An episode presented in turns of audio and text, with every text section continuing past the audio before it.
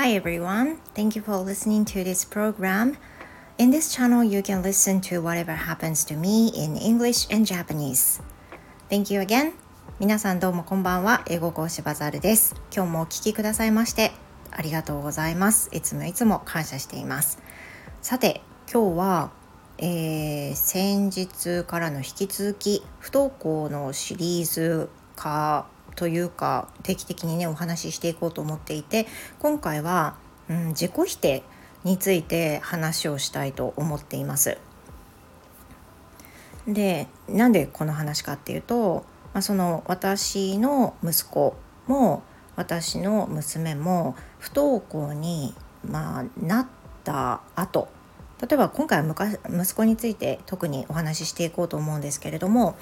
息子は前の配信でも言いました通り中1の冬に学校に行けなくなってそこから完全不登校中2そして今の中3も学校には一度も行っていません。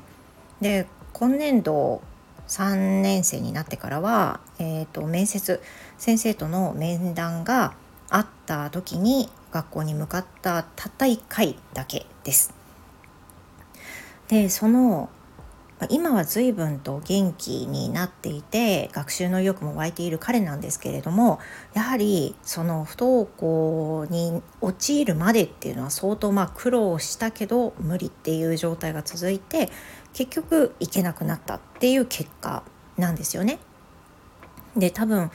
まあ、不登校と一言で言ってもいろんなパターンがあると思うんです。だから我が家の例は本当にその一例にしか過ぎなくてどこでも同じっていうわけじゃないと思うんですけども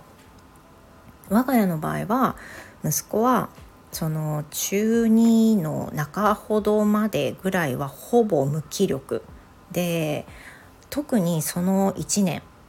不登校になって1年間ぐらいは自己否定の気持ちが大変強かったんですよね。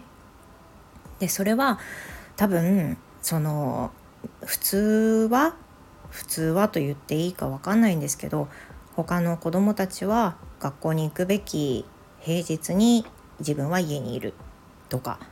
あとは他の人たちは6時間全部授業を受けているのに自分は何もしてないとか、まあ、いろんなことに対してどんどんやれるはずだったものがやれなくなって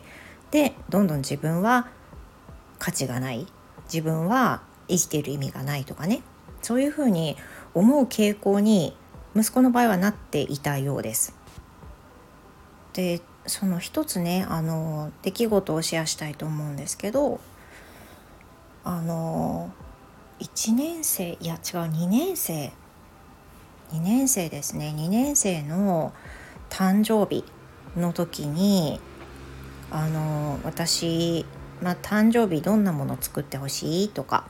そういうふうに聞くんですよね。先日娘誕生日だったんですけど、まあ、毎年家族の誕生日の時には何を作ってほしいのかっていうのを聞くんですがいつもだったら好きなものが出てくるんですね。何作ってほしいとかこれを食べたいとか。でそれを期待して何が食べたいとか何を作ってほしいっていうふうにこれは去年の誕生日だったと思うんですけど聞いたんですよね。そしたら息子が何でもいいよっていうふうに言ったんですよ。だから、まあ、なんか誕生日の日って特別だから本当言ってくれていいのにっていうふうに言ったらまあそういうふうなので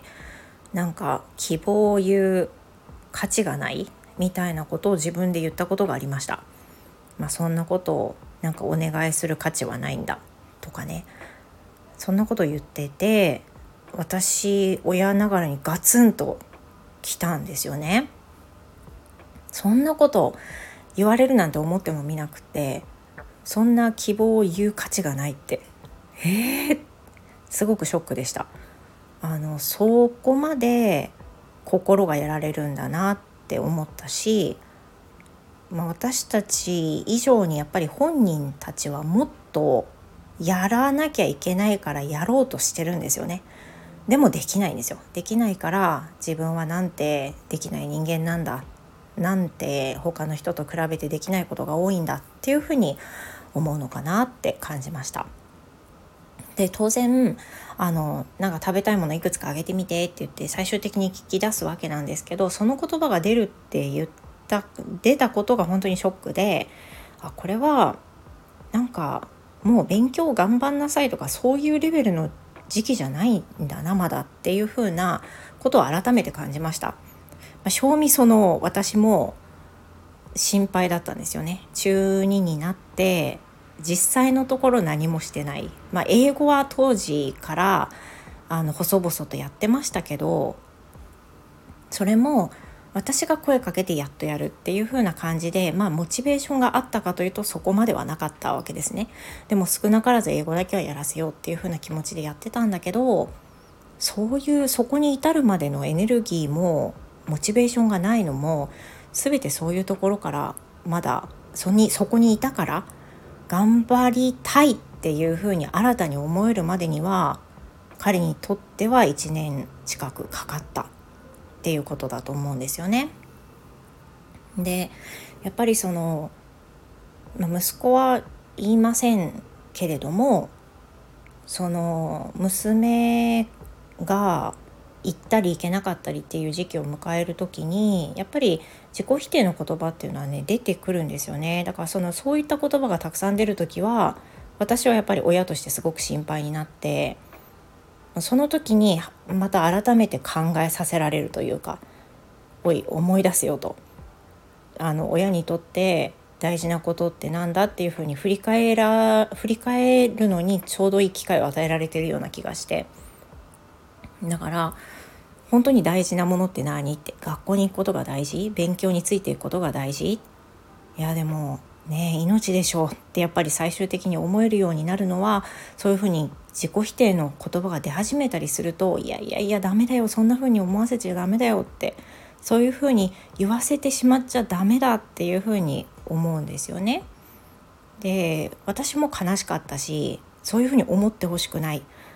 あの日頃から私たち私も夫も子供たちのことを大好きだよっていつも大切だよ生まれてくれてありがとうねっていうのを常に言うようにしているんだけどそれでもやっぱりその不登校に至るまでの過程とかいろんなものが